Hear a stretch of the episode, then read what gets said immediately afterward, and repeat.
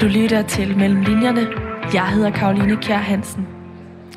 Salt, selvtægt og seriemor flettes sammen i Jussi Adler Olsens nye krimifølger Natriumklorid.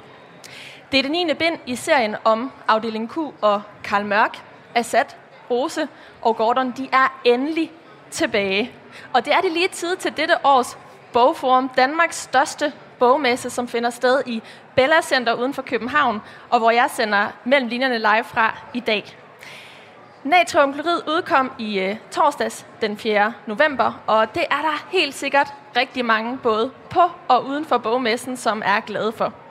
Den her bog den er nemlig spået til at sælge intet mindre end 250.000 eksemplarer, bare inden for de første par uger efter den er kommet på gaden. Men udover at der er en masse læsere, der er glade for det her, så er jeg også glad for det. Fordi Mellem linjerne, det er programmet her på øh, Radio 4, hvor jeg taler med nogle af Danmarks væsentligste forfattere om alt den research, der ligger mellem linjerne i deres bøger. Og krimiforfattere, de tilhører den slags forfattere, som går særligt op i den slags. Altså at researche til deres bøger. Danmarks krimikonge, Jussi Adler Olsen, er absolut ingen undtagelse.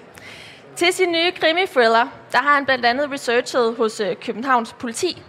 Men han har også haft gang i sådan nogle lidt mere utraditionelle research-metoder. Han har blandt andet studeret reality-tv og reklamer. Alt det her, det skal vi høre mere om de næste 55 minutter, hvor vi dykker ned mellem linjerne i i natriumklorid og alt det arbejde, der ligger mellem linjerne i den her bog. Og det gør jeg sammen med Jussi Adler Olsen selv, som står her på scenen ved siden af mig. Velkommen til, Jussi Adler Olsen. Mange tak, Colin. Og også et stort velkommen til alle jer, der lytter med, og det dejlige publikum, vi har her foran os. Jussi, den udkom for bare tre dage siden. Hvordan har den her udgivelse været? Som altid, man når lige at blive forkølet, man når lige at få træk, man når lige at gå i airconditionering alle vegne, og så har den bare været ubrød. Det er helt forrygende. Det er jo lige herop til bogform. Det må da også have været noget af en uh, måde at skyde uh, bogens liv i gang på. Det er ikke første gang forladet fundet det. men øh, men øh, altså, jeg afleverede den sådan set i slutningen af juni måned, ikke? så redigerede vi i løbet af sommeren. Og øh, jeg skulle aflevere i juni måned, fordi øh, I, hold da op, jeg er så forkølet, jeg lyder som Jørgen Demilius. I hvert fald her. Nå, Øhm, men mit tyske forlag, DCV, de har 60 års jubilæum i år. Og øh, af den grund, så ville de gerne have, at der kom en afdeling Q-roman. Det sagde de også, at de havde 50 års jubilæum. Det siger lidt om, hvor lang tid det her egentlig har taget. Men for at kunne aflevere den til tyskerne i tide, så skal man altså aflevere den før sommerferien. For de er så langsomme til at producere. Derfor så havde jeg travlt her i foråret. Og det er jo ikke kun danskerne, der er glade for afdeling Q, hvor at øh, de her bøger de har solgt mere end 4 millioner eksemplarer. Det er de også i udlandet, og særligt i Tyskland. Dine bøger de har solgt mere end 27 millioner eksemplarer, altså de her bøger om øh, afdeling Q. Men du har faktisk også udgivet andre bøger før afdeling Q, så du har jo prøvet det her adskillige gange. Bliver man, bliver, vender man sig til det her pres, der kommer op til sådan en udgivelse, og alle de læsere, der vil, der vil tale med dig og i kontakt med dig her op til en udgivelse? Altså, hvis der bare var én læser, der havde ville tale med mig, dengang jeg udgav alfabethuset, så ville jeg have været lykkelig og meget bedre, ikke? Det er jo noget, der er kommet ganske organisk øh, mere og mere og mere og mere, ikke? Men jeg synes jo, at øh, efterhånden, som folk har fået talt med mig, og allerede i Flaskepost for P og Journal 64, hvor det virkelig var hæftigt, ikke? Øh, så, så er det blevet lidt roligere på det senere. Og det er dejligt. Det, det passer meget godt. Jeg behøver ikke at rejse 135 dage om året mere. Så det kan jo være, at jeg er lidt hurtigere til at få skrevet den sidste end øh, de foregående. Prøv at høre, jeg er rigtig glad for, at du har lyst til at være med i programmet her i dag, som vi sender live fra Bella Center i hvor Bogforum finder sted i, øh, i dag, og det har det gjort hele weekenden. Du lytter nemlig til Mellem Linjerne, og jeg taler med Jussi Adler Olsen, som er dagens gæst, og vi taler om natriumklorid. Måske vil du lige beskrive, hvordan den egentlig ser ud for, øh, for publikum og for lytterne? Jamen det vi ser, det er en øh, meget stor sprøjte, der kan rumme 200 ml. Det er rigtig meget. Og øh, den stikker op igennem en saltbunke, som ganske langsomt lægger sig på bunden af omslaget. Og den saltbunke, det er jo natriumklorid, det betyder jo salt, ikke? Men øh, min redaktør kunne ikke finde noget salt, der så rigtig godt ud, faktisk.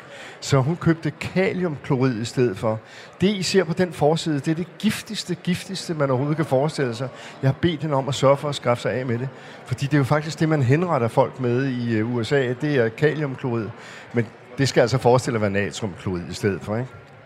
Salt spiller en øh, væsentlig rolle i, øh, i den her krimifølger, og det vender vi tilbage til lidt senere, fordi jeg synes egentlig, det er ret svært at tale om den her slags bøger, altså krimier nu, at det har så også en uh, som der står øh, på coveret. Men det er så nemt at komme til at spøjle noget, og det har vi ikke tænkt os at gøre i dag. Men det, man skal vide, før vi begynder at tale om dit arbejde, det er, at den her bog, det er Karl Mørks historie. Vi har både fået Roses historie, vi har fået senest Assads historie i Offer øh, 2117, og nu får vi altså Karl Mørks historie, og det er meget tydeligt, når man kommer til sidste, sidste sætning, at den fortsætter ind i øh, Ben 10, og der kommer en grande finale her med, med Ben 10, fordi der, du har jo allerede for længst øh, sagt, at der udkommer 10 bind i alt i, øh, i den her serie, men vi kan ikke sige mere om Karl Jeg Mørks kan i hvert fald sige så meget, som uh, hvis der er nogen, der kunne tænke sig at læse den sidste sætning her i nummer 9, før alt muligt andet, så får jeg altså med mig at bestille. Fordi det er altså virkelig en spoiler, så please don't. Hvordan får man med dig at bestille? Jamen, I kan pr- prøv at komme ud til Hørsholm. Jeg skal nok finde dundkraften frem.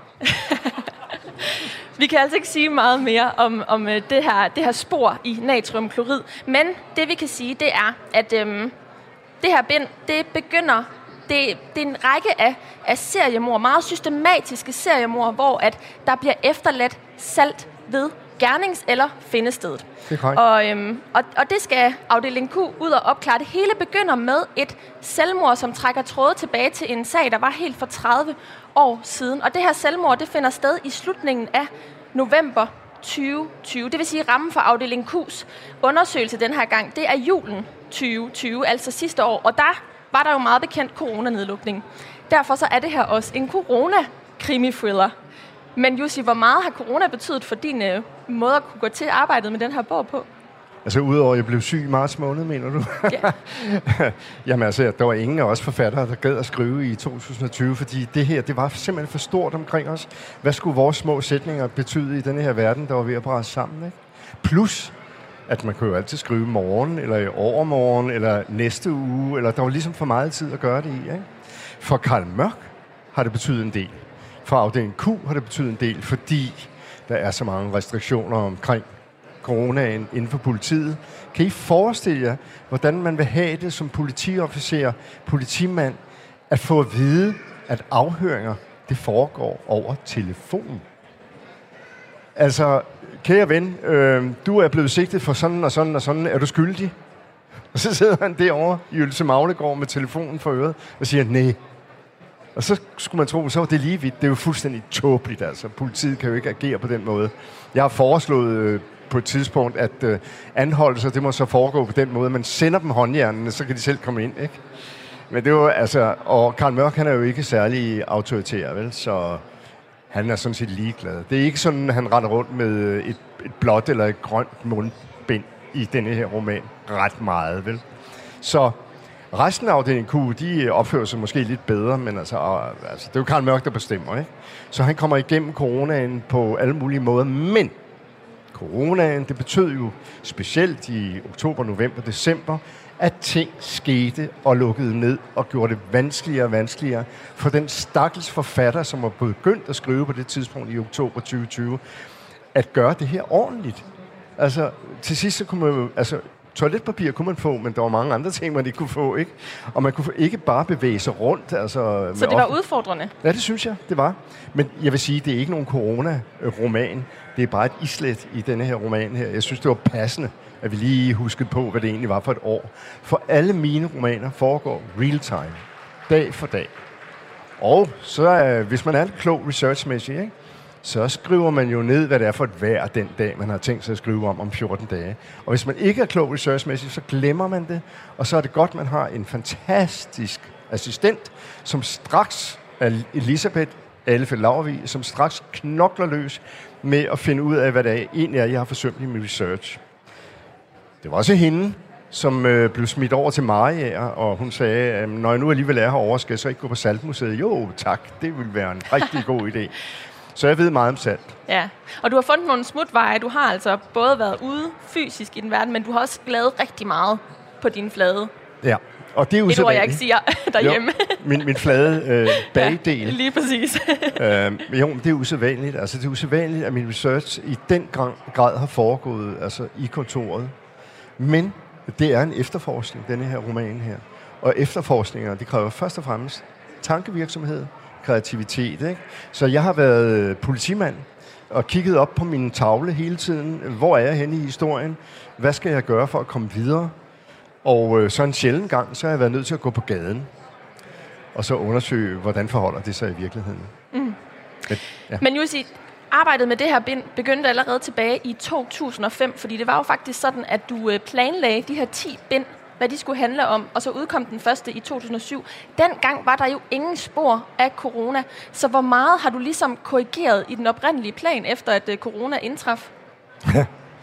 Jamen altså, rigtig meget i forhold ja. til coronaen. Det giver sig selv, ikke?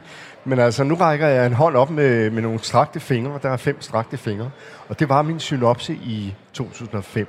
Jeg vidste, at det her skulle handle om etik og moral i denne her roman. Øh, alle temaerne i de forskellige romaner kendte jeg på forhånd. Og så har jeg så i mellemtiden jo øh, researchet, og ganske langsomt så fletter man mere og mere ind. Coronaen, det var et element og så videre, og det bliver mere og mere finmasket efterhånden, som man går i gang med at udtænke den her romans plot og udvikling. Og øh, så kan der mellem linjerne jo være nogle stærke, stærke udfordringer, som for eksempel, at jeg nu blev nødt til at gå fra politikåren og til Tejlholmen, hvor øh, efterforskningscenteret jo findes i dag. Hvilket jo irriterer mig voldsomt, fordi det er ikke lige så spændende sted, vel? Det er sådan øh, betonkontorlandskab, og, og øh, men du bliver nødt til, fordi der var nogle politifolk, der sagde helt ærligt, nu bliver der så altså nødt til at rykke. Altså, det er ikke længere nede i kælderen. Der foregår ikke en pind dernede andet end renovering. Man river rør ned, og så videre, og så videre, og det tror jeg ikke, de vil være tilfreds med. Afdeling Q rykker, som du siger, op, og den del vender vi tilbage til øh, lidt senere. Først så kunne jeg godt tænke mig at lige blive ved det her tema, som du siger, etik og moral, som var fra den øh, oprindelige plan, at bindet skulle handle om det her. Fordi der er øh, den her række af seriemor, og det som offrene de har til fælles, det er, at de er amoralske. Der er mange forskellige eksempler på det i, øh, i bogen her. Der er øh, automekanikeren, som bilder kunden ind, at der er en øh, del i bilen, der er gået i stykker, uden at den egentlig er det, for at få nogle flere penge. Der... Så vil jeg lige sige, at der har været en sag sidenhen for ganske nylig. Ja, du er nogle gange lidt synsk. Øh, ja, fordi den har ikke noget med, det, det har ikke noget med, hvad jeg skrev for halvanden år siden, det må jeg sige. Jeg gider ikke at komme ud i retssager, vel? Nej, det er et eksempel. Der er også andre eksempler. For eksempel, øh, der er øh, dem, der øh, gør det muligt for virksomheder at øh, finde steder, hvor de kan komme i skattely. Der er simpelthen et hav eksempler på det her, og jeg, jeg tænkte på, hvad er egentlig dit yndlingseksempel? Altså, der er jo 18 ofre, omtrent 18 ofre i, øh, i natriumklorid her, og de har alle sammen, alle sammen amoral til fælles, men på vidt forskellige måder. Ja. Så hvad er, dit, hvad er det bedste eksempel, synes du, i natriumklorid? på amoral. det skal jo helst være noget, som folk forstår i det daglige. Ikke? Altså, når I nu hopper ud af bussen, og så kommer cyklisterne hen over cykelstien, som I skal ned på, og de holder ikke tilbage for jer. Altså, det er så fristende bare at tage en par bly og lige stikke ind i hjulet på den første. Ikke? Og så har vi en bunke cyklister, og så kan de lære det. Ikke? Altså, det er den, den lille amoral, som jeg synes, at, at vi konstant kommer ud for. Øh, nu har Mette Frederiksen jo rost den danske befolkning sindssygt meget for, hvor hensynsfulde de var under coronaen. Tænk en gang, det oplevede jeg ikke helt på samme måde, når jeg gik ned ad Valbylankade, og folk de skubbede til mig og sagde, øh, hvad laver du her? Altså, du skal bare lige, kom nu. Øh, det, det er de små eksempler. De store eksempler, jamen altså, der er rigtig mange, der irriterer mig i det daglige. Øh, kviklån jeg synes, det er noget dødssygt noget. Det skulle aldrig nogensinde eksistere. Og hvis der sidder nogen blandt publikum derude, der tænker, hov, hov, hov, hov, så nogen har jeg da taget et par stykker af, så vil sige, jamen så pas på, I ikke havner i luksusfælden i hvert fald, fordi renterne er for høje. Og det er for dumt. Og øh, det amoralske her, det er jo sådan set politikere, der har tilladt, at man tager over renter. Det skulle aldrig have været tilladt. Så ville folk have undgået en masse, masse dårligdomme undervejs. Nu skal vi dykke ned i researchen til den her del, fordi den overraskede mig gevaldigt, da du fortalte mig om den, inden vi øh, står her og taler sammen på Bogforum i Bella Center, hvor vi sender live fra mellem linjerne i dag. Gæsten er Jussi Adler Olsen. Mellem linjerne er jo et program, der handler om research, og den måde, som du researchede på det her, det var ved at sætte dig og se en masse reality-tv og studere reklamer. og det må du lige forklare, hvordan man gør. Ja, hvordan gør man det? Det tror jeg, at alle godt ved, hvordan man gør. Man sætter sig ned og tænder for fjernsynet for søren. Jamen altså, reality-tv, jamen det er jo ret specielt. Skal vi ikke blive enige om det? Altså, øh, jeg er ikke nogen gammel sur mand. Øh, det vil jeg lige understrege. Men det falder mig alligevel for brystet, at der er nogen, der synes, at, øh, at det mildnes, når de siger, jamen altså, vi bollede da ikke i badekarret. Vi gjorde det da faktisk inde i sengen. Ikke? For åben skærm, ikke? Altså, helt ærligt, hvad tænker I på? Altså, date dig nøgen, ja, det kan da godt være, at det er da spændende for nogen, men det er da lidt specielt. Altså, jeg er da helt sikker på, at hvis jeg havde været 25 øh, i dag, så tror jeg da nok, jeg ville lade være, altså. Men det er da synd, fordi jeg ser da fantastisk ud, ikke? Men, øh, men det er da bare... Selvtilliden fejler ikke noget. Det er da bare for, det er da bare for dumt, at ens idealer skal, skal strande der, hvor det tit gør i reality-tv, ikke?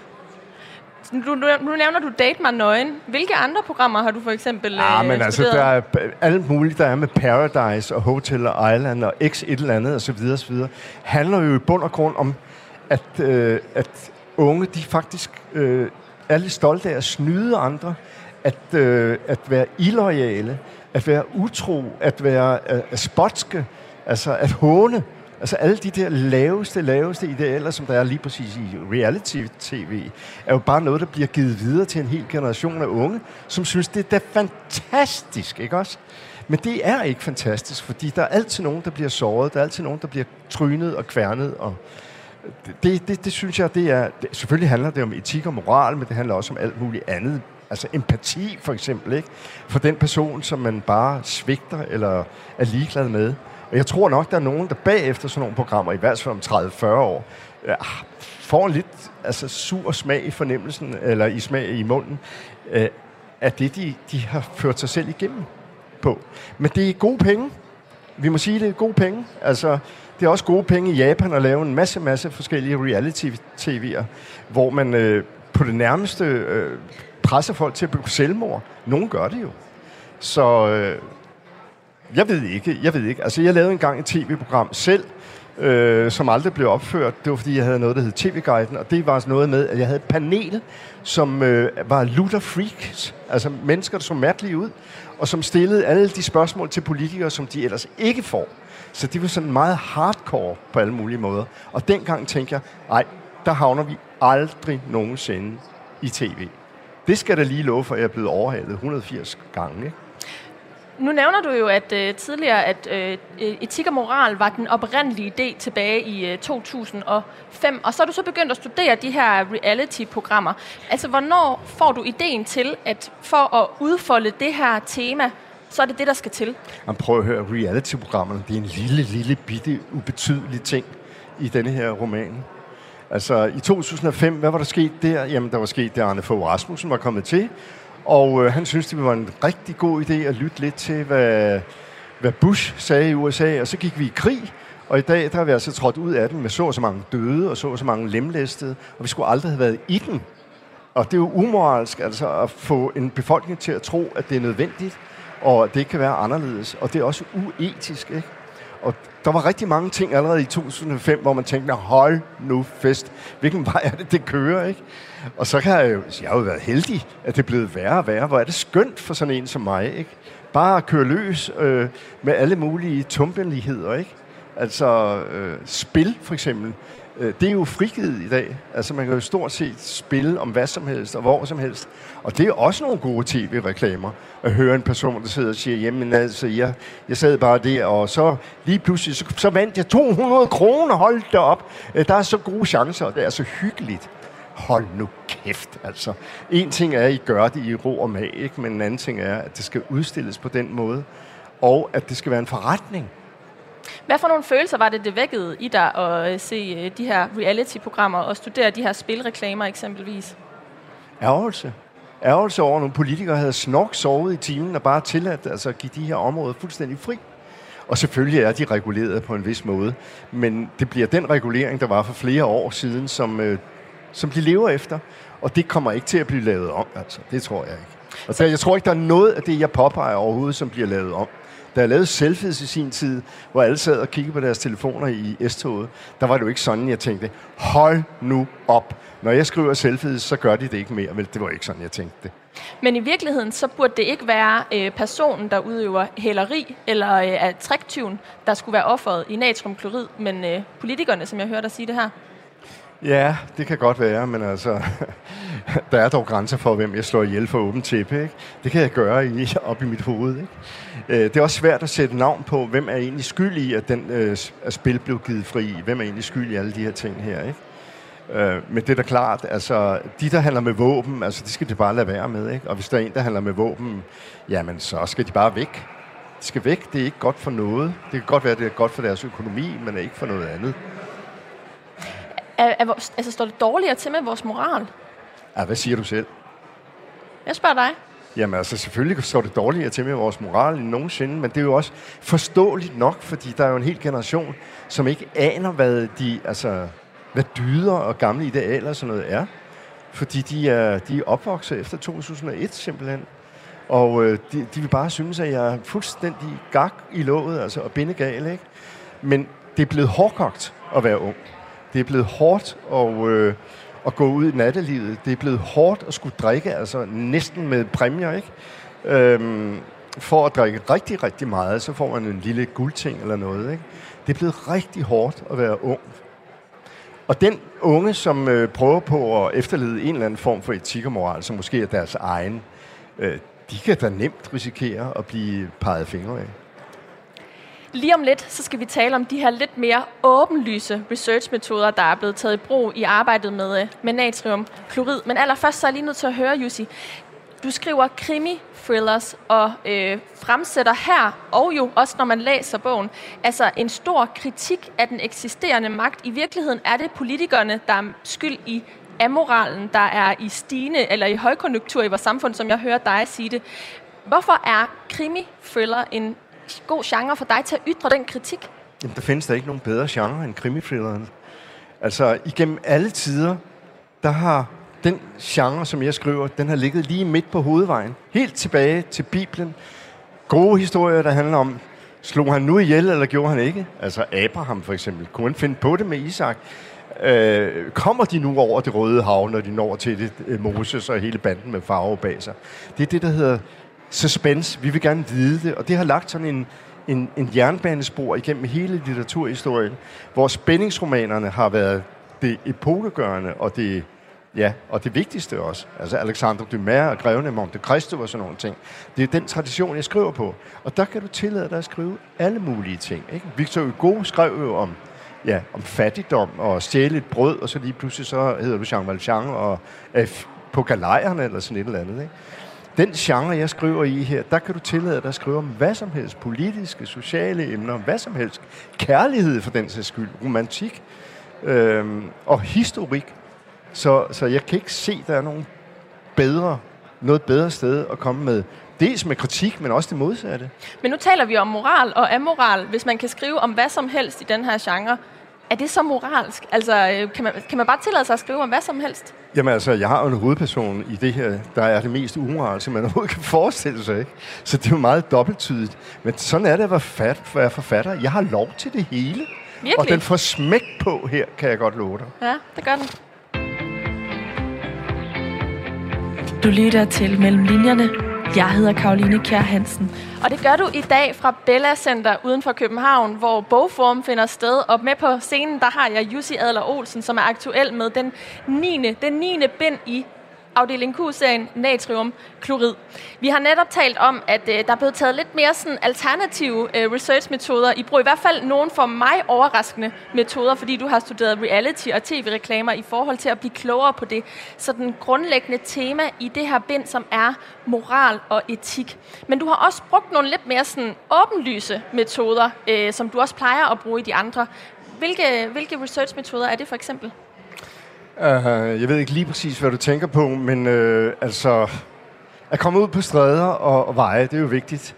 Og jeg kan huske, at for nogle år siden, der blev jeg tvunget til at en journalist at gå ned på havnekajen i Hamburg med det forsæt, at jeg skulle fortælle den journalist otte forskellige måder, man kunne slå folk ihjel på på åben gade, uden man bliver opdaget.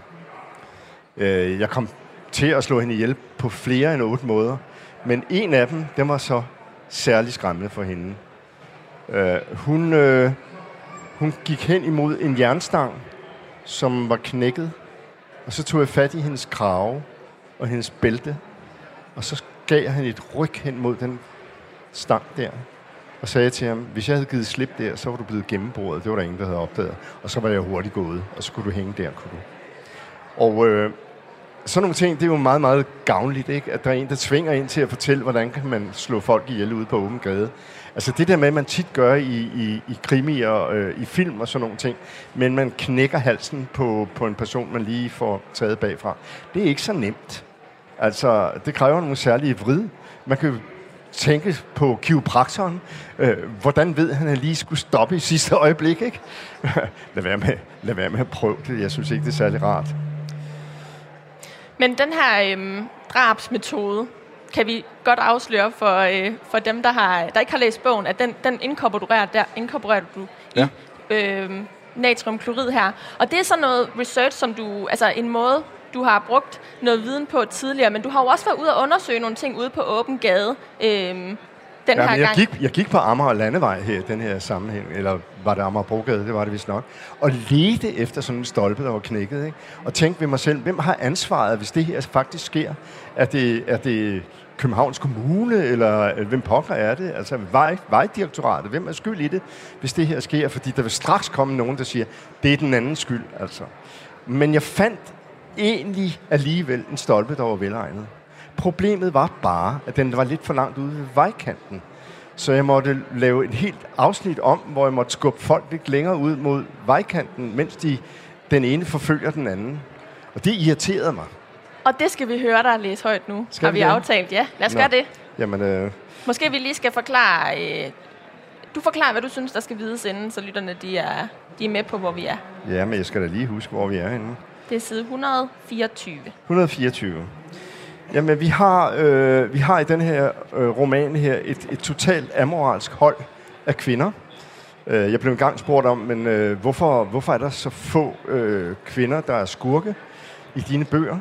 Og så tjekkede jeg lige efter, altså, og det er altså fuldstændig forkert. Ikke? Der er præcis lige mange. Øh, her der har jeg så bare tre ekstra kvinder, og den ene er lidt værre end den anden. Og øh, der er en, der hedder Tabita, jeg ved ikke rigtigt, om det er der. Jeg tror ikke det. Er du sikker på det her? Ja. Jeg læser. Allerede dagen efter fortsatte Tabitha sit private korstog med at slå hårdt ned, hvor det i hendes verden føltes tiltrængt. Hun havde cruiset lidt rundt i Københavns brokvarter, da tre mørke fyre med bagudvendte kasketter svingede deres BMW ind for hende, så hun måtte stå på bremsen. Hun nåede lige at skimte et par fuckfingre i bagruden og bandede over det, men da sideruden øjeblikkeligt efter blev rullet ned, og en by af aske, cigaretskod og papbager blev drønet ud på vejbanen, besluttede hun, at den provokation skulle de komme til at betale for med hård valuta. Hun fulgte efter dem på afstand og fastslog ved selvsyn, at det ikke var det sidste skrald, de kylede ud på vejbanen, inden de endelig havnede på Sønder Boulevard og kantede bilen ind på en handicapplads. Tabitha parkerede stille og roligt sin vogn på den modsatte side af vejen, fandt sit kniv frem fra handskerummet, og efter yderligere 20 sekunder havde hun punkteret alle BMW'ens dæk. Så slendte hun over til græsplænen, der adskilte de to modsatrettede vognbaner og samlede sig en helt posefuld affald og hundelorte. Derefter ventede hun tålmodigt, til de kom tilbage i feststemning, hver med en smøg i kæften og en indstuderet, lidt for afslappet gangart. Da de havde væltet sig ind på deres pladser i vognen, trådte hun roligt hen over vejbanen og bankede på førerens rude. Han rullede vinduet ned og var med et håndligt blik mere end parat til at affyre sine sædvanlige trusler om bank og det, der var værre. I tabte noget på vejen, I forbandede svin, sagde hun. Husk en anden gang at tage det med hjem, okay? Og så hældte hun hele posens udhold af skrald, indhold af skrald og hundelort i hovedet på ham. Med et væld af forbandelser væltede føreren om på siden mod medpassagererne og godt smurt ind i det stinkende svineri, mens Tabitha løb over til sin bil og satte den i gang med vinende dæk. I kommer ikke så langt, I imbecile handkatte, råbte hun ud af vinduet og returnerede fuckfingeren. For Pi 4 punkterede dæk kunne selv den mest arrogante sjæl ikke få til at trille særlig godt. Og sådan gik Tabitha hver morgen på arbejde som Dr. Jekyll og fik fri som Mr. Hyde. Folk, der ikke var søde ved deres børn og dyr, fik et slag med hendes stok, så de dårligt kunne rejse sig, og så var hun øvrigt skide ligeglad med, om de var hjemløse eller bare idioter. Børn og dyr skulle behandles ordentligt. Uheldigvis gik det for alvor galt for Tabitha et par måneder efter hendes eksklusion. Tak, Jussi Adler Olsen, som jeg har med på scenen på Radio 4 scene her i Bella Center under årets bogforum. Og det, som vi hørte her, det er optakten til øh, det her mor, der sker med øh, stolpen. En, en, der bliver øh, skubbet ned i en stolpe på åben gade, hvor at, øh, så sådan en, et vejskilt, der nærmest er kappet over. Det er øh, ja. ja. Og her har vi endnu et eksempel på et sted i København, hvor du har skulle være ude og, og, øh, og undersøge afstande Ja, men jeg har jo tit været på Sønder Boulevard, fordi jeg har været københavner i lang tid, er det ikke lige for tiden. Og øh, det, der er vigtigt jo, det er hundelortene. Fordi hvis der er noget, man kan håne folk med, så er det lige præcis det. Så jeg måtte lige køre der til, og jeg måtte gå ud og se, om midterrabatten faktisk havde hundelorte nok. Jeg skal da lige love for, den dag, der kom jeg ikke helt ind, før at jeg kunne mærke det under mine fødder. Så prøv lige at sætte lidt ekstra ord på de her små tings betydning, altså at komme ud i felten, observere for eksempel, at der er hundelorte det her sted. Hvorfor er det vigtigt for dig at undersøge, inden du skriver den ja. her natriumklorid? Jamen altså, hvis det er det mest rengjorte sted i hele København, og Københavns Kommune tager ud hele tiden og støvsuger det der område for hvad som helst, der kan ligge der, så vil det være lidt åndssvagt, ikke? Og hvem researcher man for? Man researcher altid for dem, der ved bedre end en selv. Jeg kan give et meget godt eksempel fra Og hun takkede guderne, som var sådan en stand-alone roman, jeg lavede for mange år siden. Jeg havde skrevet om Indonesien. Dengang havde man ikke Google. Øh, så det vil sige, at det var bøger, og det var litteratur, og det var at gå på museer og ting og sager, for at vide noget om Indonesien i den sammenhæng, jeg skulle skrive. Og øh, jeg havde en ven, og har en ven, som kender Indonesien så godt, så han for eksempel gik ind i junglen, han smed sine sko, han blev derinde i tre måneder, kom tilbage, samlede skoene op, og det var det. Han kender Indonesien på alle mulige måder, og han sagde, da han havde læst mit øh, forslag, som jeg var ved at aflevere til forlaget. Prøv at høre her, Jussi, det er fantastisk research. Du, det, man kan virkelig mærke Indonesien på mange måder, men man kan sandelig også godt mærke, at du aldrig har været der. Det, det forstår jeg ikke. Altså, kan du ikke give et eksempel? Jo, men altså, du snakker på et tidspunkt om noget med nogle parabolskåle, men jeg kan fortælle dig en ting. Altså, parabolskåle i Indonesien, de ligger faktisk på jorden og peger lige opad. Så hver eneste aften, når du skal se tv eller et eller andet, jamen så skal du lige ud og fjerne bananbladet først, fordi ellers kan du ikke se noget. Det var bare et lille eksempel. Og der var mange andre eksempler, som små eksempler, små ting, som bare var forkert og alligevel rigtigt. Så jeg måtte tage til Indonesien, det er da klart. Og det har jeg så lært lige siden. Du skal aldrig nogensinde researche for lidt. Og det har jeg gjort én gang. Må jeg fortælle om det? Ja. ja. Det var det til var... flaskepost fra P. Nå, det vidste du godt. Øv. Du må gerne fortælle historien. Ej, jamen altså, det var simpelthen så ærgerligt, fordi øh, jeg skal beskrive, at der er en bil og et tog, der ligesom øh, chaser hinanden, var jeg ved at sige. Bilen chaser denne her, det her tog. Og øh, det skulle gerne passe fuldstændig ved en bestemt overskæring. Jeg tager så øh, bumletoget fra Odense og så op mod København og notere ned og så videre og så videre. Og øh, da jeg så skal til at skrive scenen derhjemme, så kan jeg godt se, nej, prøv lige at høre, det er for langsomt, det tog. Altså, det kan slet ikke være på den måde. Så jeg valgte, at jeg ville tage et gennemgående tog. Det var sådan en IC3-tog. Og øh, så kom det til at passe tidsmæssigt. Øh, det jeg gør, det er, at jeg så ruller vinduet ned i toget og smider en pengesæt ud af det vindue. Det kan bare ikke lade sig gøre, fordi man kan ikke rulle vinduerne ned i IC3-tog. Og øh, ja, så fik vi jo altså ganske kort tid efter, vi jo 100 hademails. Og det var sådan på den måde, øh, prøv lige at høre her, er du blevet så kulhøen og, og tumpet, så du aldrig nogensinde tager offentlige transportmidler mere?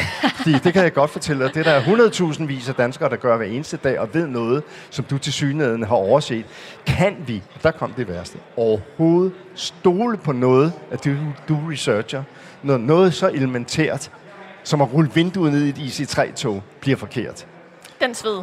den sved, og jeg kunne bare tage en hammer med for pokker, så havde jeg knaldet ruden, og så havde det ikke været noget problem. Men Men, men jeg ved, at til natriumklorid, der er research på stort set hver eneste side. Alle ting skal tjekkes efter, og nu er vi i Københavnerområdet, det er der, den foregår. Så du har, altså selvom der var corona, kunne man godt køre ud og tjekke ting, og om der ligger hundelorte det her, på det her givende sted. Men hvornår ved du, at nu har du researchet nok? Altså, hvordan, hvordan ved du, at nu er det på plads? Fordi Ja. du kan vel ikke, altså det er jo også et kæmpe arbejde at tjekke det hele efter.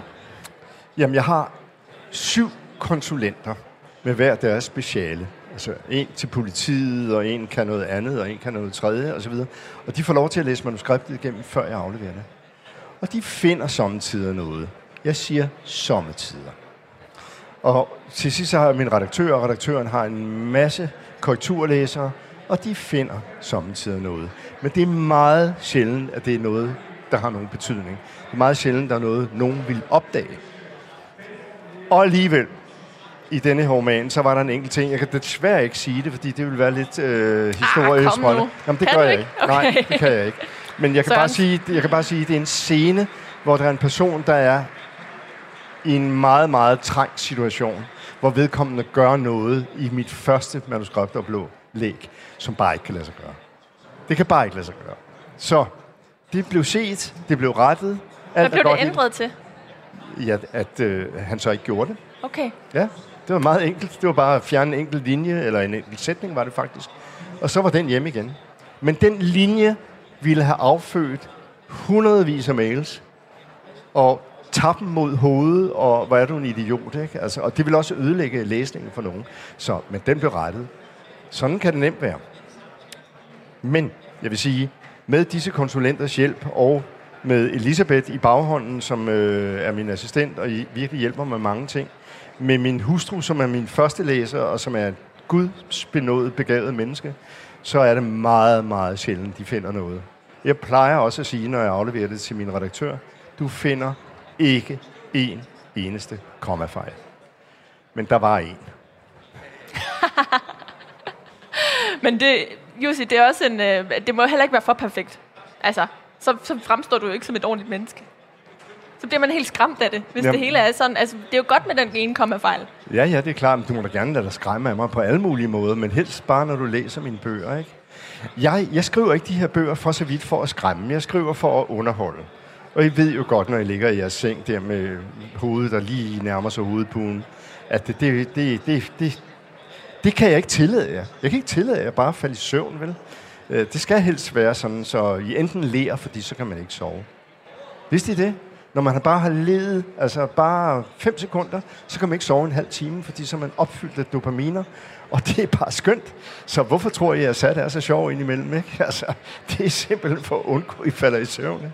Og så også andre ting. Ja, og den her humor vender vi tilbage til lige om lidt. Allerførst så vil jeg lige dvæle ved øh, politiet, som du selv nævnte. Nu nævnte du en konsulent fra, øh, fra, København, øh, fra inden for politiet. Men i dit øh, forord, der nævner du øh, Danny Riese fra Københavns politi, ja. som du har fået hjælp til. Og så tænker jeg, altså, kan du stadig lære noget af politiet? Har du ikke været masser af gange derinde? Men, men hvad skulle du bruge ham til i forbindelse med natriumklorid? Jeg havde sandt at sige aldrig været på Tejlholmen. For det er ikke politigården længere, hvor efterforskningsenheden er. Det er på Tejlholmen. Fra dette helt fantastiske bygningsværk med bombastiske vægge og jeg ved ikke hvad, er vi havnet i et kontorlandskab, smasket op på 20 minutter med beton. Ikke? Og øh, det blev jo gjort opmærksom på af en vis politimand, at øh, ja, nu er det sådan set fire år siden, vi flyttede derud, ikke? Så var det ikke på tide, du også rykkede dem. Og det var ærgerligt, jeg ikke nåede altså, at blive på politigården, men jeg måtte jo bide det sure ævle. Og så fik jeg en aftale med Danny Riese, og han er så den øverste topchef i øh, hele efterforskningsenheden. Og, og han offrede tid på mig og viste mig rundt i hele huset og sådan nogle ting. Jeg tænker bare, hold nu op, skal det være her, det foregår? Og du ved, så er jo Karl Mørk, ikke? Han må tænke nøjagtigt det samme. Hej, er det nu her, det skal foregå, ikke? Puha, øh, lad mig se at komme væk i en fart, ikke? Øhm, men, men Danny Riese, han, øh, han, han gav mange direktiver om, hvordan deres samarbejde er derude og ting og sager. Og igen må jeg så tænke, hold da op, det er synd for Karl Mørk, ikke? fordi øh, det foregår i små enheder, som øh, på en eller anden måde måske forstyrrer hinanden lidt meget, men øh, alligevel arbejder sammen på en måde, som Karl Mørk slet ikke er indstillet på.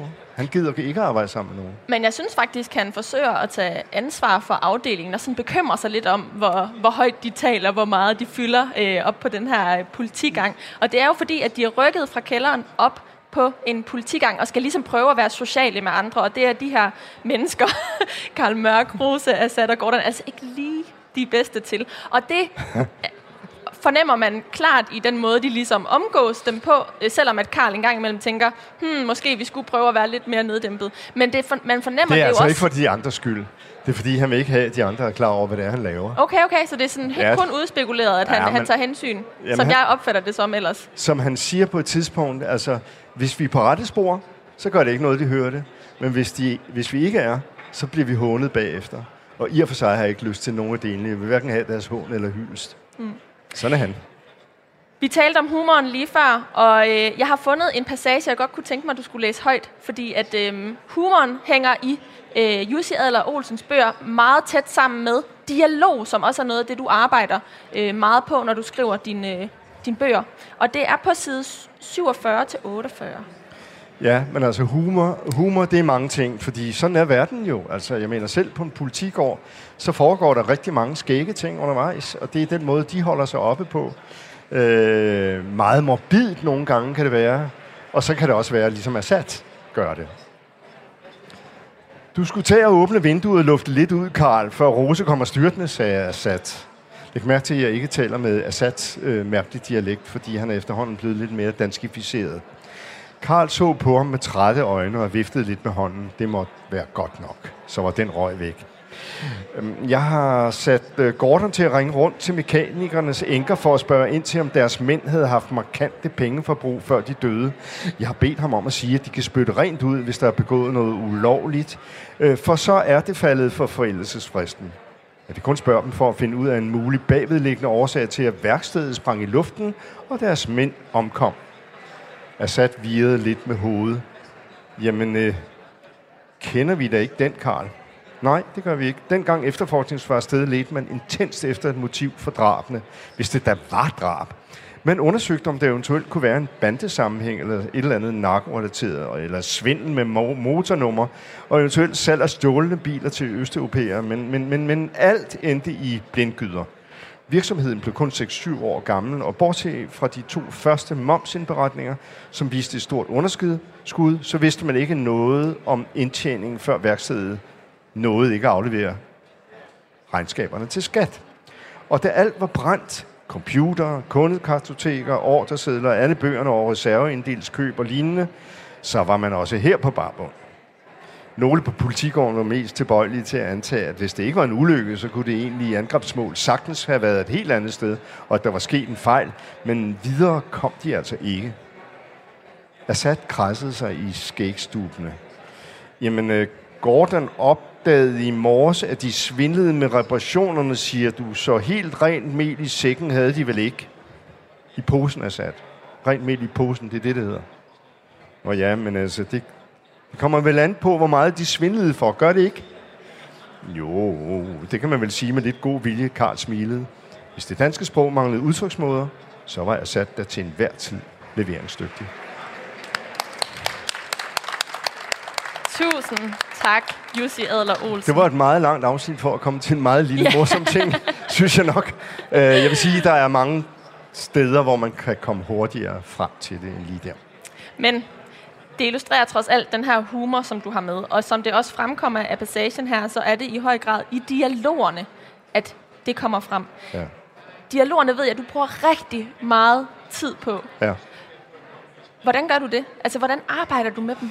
Jamen, det første, jeg gør overhovedet, ved, når jeg ud, opfinder en karakter, det er at lære karakteren at kende fuldstændig helt tilbage til langt før, at vedkommende bliver bragt ind i mine historier. Altså, jeg kan nævne for eksempel i Alfabethuset, der havde jeg øh, 80 sider med øh, vores hovedpersoner som børn, for ligesom at illustrere, hvordan var øh, deres indbyrdes forhold til hinanden, og dermed så kunne vi måske bedre forstå, hvordan reaktionsmønstrene blev senere hen, da de blev voksne. Jeg havde så en god ven, der sagde, de der 80 sider med børn, dem kan du godt vippe ud af den historie der, fordi historien begynder på landingsbanen på side 81, så farvel med det. Jeg tænkte bare, manden er sindssyg. Jeg har brugt tre måneder på at skrive de der sider der. Men han havde, han havde jo ret. Og der, der fandt jeg så ud af, jamen altså, hvorfor kan jeg skrive så ægte om de personer og deres indbyrdes reaktioner og den dialog, der er der? Det er, fordi jeg kender dem. Jeg kender dem så godt. Og jeg kender Karl Mørk helt tilbage fra, hvor han, hvor han næsten blev født. Altså. Så jeg ved, hvad han har været ude for som barn, og jeg, derfor så er det så meget, meget sandsynligt, at han netop ville tale på den måde.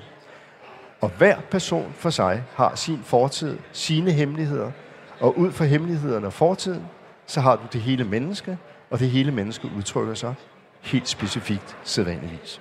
Jeg ved, at den her situation fra Alfabethuset, den har øh, ført dig til et begreb, du kalder øh, research lærer. Det må man ikke. Men inden da kunne jeg godt lige tænke mig at dvæle ved øh, den her måde, du arbejder med dialogerne på, for du har nævnt, at øh, Sjøvald og Varlø er nogle af, af de forfattere, som du virkelig har lært noget af i forhold til øh, at skrive dialoger frem. Hvad er det, de kan særligt, hvis man, hvis man gerne selv vil blive bedre til det? Jamen altså, de kan økonomisere. Altså, der er ingen grund til at bable lige så lang tid, som Karl gjorde i det her afsnit, som jeg lige har læst højt for jer. Altså, tingene kan sædvanligvis siges meget, meget kort. Og øh, hvis det kan siges kort, så gør det dog. Også i virkeligheden. Altså, der er ikke noget så irriterende som den, der aldrig kan blive færdig med at snakke. Og kun snakker i øvrigt om sine egne altså, synsvinkler osv. osv. Øhm, det er også vigtigt, øh, når du skal beskrive en, en dialog, at du kigger andre steder hen, lige netop Sjøvald og Varlø. Sjøvald og Varlø, de gjorde det kort, og øh, de skabte nogle personer, som vi glæder os til, de åbnede munden. En Gunvar Larsen. Åbn nu munden for helvede, altså. Lad nu Bæk øh, gå hen og sidde på en stol. Jeg vil høre, hvad du har at sige til det her, ikke? Så øh, vi, vi har nogle forventninger om, hvad hver især vil, vil gøre. Rose, der taler på en ganske bestemt måde, er fuldstændig promiskuøs og åbenmundet, ikke? Kan vi forvente hvad som helst af. Men der var også danske forfattere, helt almindelige danske forfattere, som en Christian Kampmann, øh, visse hensyn og hvad det nu hedder, andre måder og sådan noget. Han lavede sådan fire bøger i rap, hvor han øh, stort set kun havde dialog. Og det var jeg meget imponeret af. Altså man, så lidt regibemærkninger, så lidt forklaring på, hvor man er og hvorfor. Øh, det var han en mester i. Og den her økonomisering, den gælder altså ikke kun dialogerne, men i det hele taget, når du researcher. Altså man må ikke blære sig med sin research. Jamen hvorfor? Jamen det må man ikke, fordi i er jo kloge i forvejen. I er jo dygtige læsere i forvejen. I kan da godt gå fra A til F, uden at jeg skal fortælle jer alt muligt. B, C, D, E. Det er den nye læser.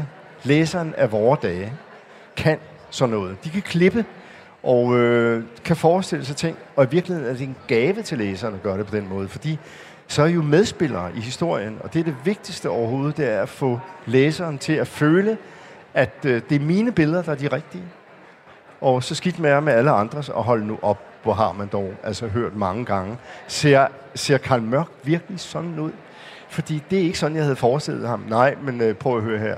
Der er altså lige i øjeblikket, der er der mere end 30-35 millioner forskellige i Karl Mørk. Men altså, at researche for meget, det betyder også, at det bliver irriterende. Det bliver også irriterende, hvis man øh, skal beskrive scener sådan helt ud. Hvis man skal have en kop kaffe i mine bøger, så skal den altså have et formål. Det kan være noget med, at Assad han har kaffen, og han putter sukker i og rører rundt. Mange skefulde. Og så kommer scenen som tre minutter efter, og så smager han på den, og så er der for lidt sukker i. Så giver han lige tre skefulde mere. Så sætter han den til side, og så tager Karl mørk af den uforvarende, og får et apoplektisk chok. Ikke? Så er vi videre. Kaffe og kaffekopper og køkkenruller skal have formål i mine historier. Du lytter til Mellem Linjerne. Jeg hedder Karoline Kjær Hansen. Og i dag så lytter du også til Jussi Adler Olsen, fordi han er min gæst her på Radio 4-scenen i Bella Center, fordi årets bogform finder sted. Og vi har talt om flere dele af din research nu her. Og det er sådan, Jussi, du er et vildt broget menneske. Du har både studeret medicin, samfundsfag, film. Du har haft en tegneserieforretning, startet et forlag, været med i fredsbevægelsen, været administrerende direktør i Bonnier. Du har simpelthen lavet så meget. Du spiller musik, og du leger øh, hvad hedder det, øh, ejendomme ud. Og så er du også vokset op på sindssyge hospitaler. I den her bog, Natriumklorid, der kommer vi også omkring psykiatrisk øh, afdeling. Men har du lært noget nyt i researchen til natriumklorid? Altså, du har jo så meget viden at kunne trække på i forvejen, så er der noget nyt, der er kommet frem, imens du har skrevet natriumklorid? Øhm, ja. Hvad er det? Jamen altså, øh, jeg har for eksempel lært, at øh, menneskehedens forbrydere, såsom øh, Ceausescu og Hitler og Mao og Stalin og sådan nogle ting der, de har nogle fødselsdage, som hvis du lægger dem på ræd og række, så er det hele året, du faktisk har med at gøre. Hvilket gjorde, at det var fantastisk synopsemæssigt for mig, at tage disse storforbryderes fødselsdage, og så lade det være essentielt i hele efterforskningen. Det synes jeg var spændende for mig. Og så om saltet i det hele taget. Jeg har da lært utrolig meget. Altså, Elisabeth, der tog på Saltmuseet i maj og fortalte mig om dit og dat, og jeg ved ikke hvad, øh, har jeg lært meget om, hvor stor en betydning det har haft igennem verdenshistorien. Øhm, jamen, jeg lærer noget faktisk på hver eneste side i virkeligheden. Også om at skrive. Hvad er det vigtigste, du har lært om at skrive i arbejdet med natriumklorid? Um, jeg tror nok, at noget af det vigtigste, jeg har lært, det er, at i det her tilfælde, at det er i orden at trække en efterforskning ned i sådan en roman som denne her. Normalt så vil, så vil det være sådan, så hvis du skulle beskrive det i ord, så ville det være enerverende. Uh, så derfor så uh, har jeg lavet selve efterforskningen, som jo altså fylder en del her, så har jeg lavet den være kort. Uh, og jeg har hele tiden, der har jeg hævet sætninger ud, Øh, jeg har omskrevet tingene, så det blev øh, let forståeligt, lynhurtigt, hvad pokker jeg var ude i her. Måske kunne jeg det i forvejen, men jeg kan da i hvert fald sige, at det havde jeg fornøjelse ved at arbejde med. Du har øh, dedikeret den her øh, krimi-thriller til dit barnebarn, Ellie. Ja. Og det er jo sådan, du i sin tid egentlig blev fuldtidsforfatter. Du udgav tre bøger før den første i afdelingen Q, så du havde skrevet nogle gange, ikke fået det, det gennembrud, som du ønskede, og så udgiver du den første i afdelingen Q i 2007. Og det, den beslutning med at skrive på fuld tid traf du, fordi at du var simpelthen ved at kollapse over dit job. Du, der skulle nogle nye boller på suppen, sagde din kone.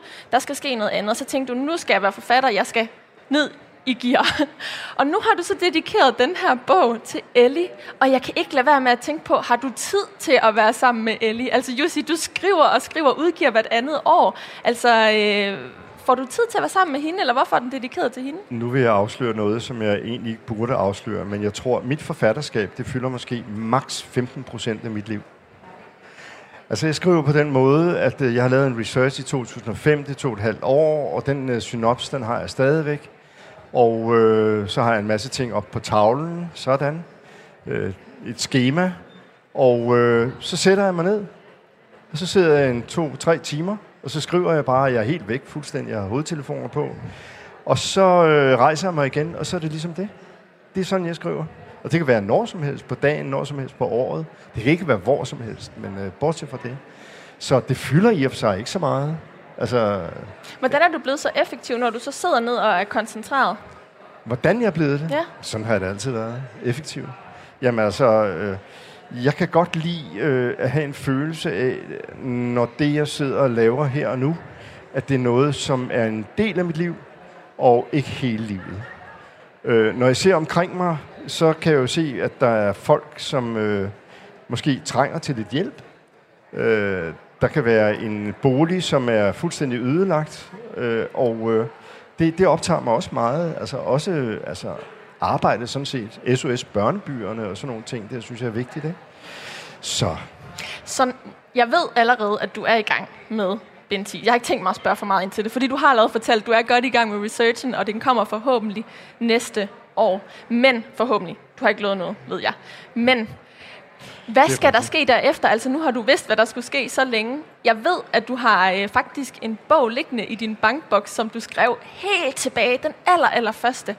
Er det den, du hiver frem, når nej, du er færdig? nej, nej, nej, nej. Den er alt for styg og alt for hård og alt for brutal. Nej, det jeg hiver frem, det er en, der hedder Den illustrerede kineser. Jeg har omtalt den før, men altså, jeg skrev 100-150 sider af den for en 8 år siden. Og det er en super fantastisk roman. Og hvorfor er det det? Fordi den har det fedeste lukkede rum nogensinde i hele verdenshistorien. Hold da op. Er I spændte? Prøv at klappe, hvis I er spændte. Ja, sådan. Jeg synes, at øhm, vi skal give Jussi Adler Olsen en kæmpe stor hånd, fordi han i dag har indvidet os i sit arbejde mellem linjerne i øh, natriumklorid. Og en stor hånd til Karoline, og tusind tak skal du have. Og også en stor hånd til det dejlige, dejlige publikum, som har været med her foran Radio 4-scenen i Bella Center, fordi årets bogforum i denne weekend finder sted. Og ikke mindst også tak til dig, der har lyttet med i radioen. Hvis ikke du fik det hele med, så kan du finde hele programmet her som podcast, lige der, hvor du plejer at lytte til podcast.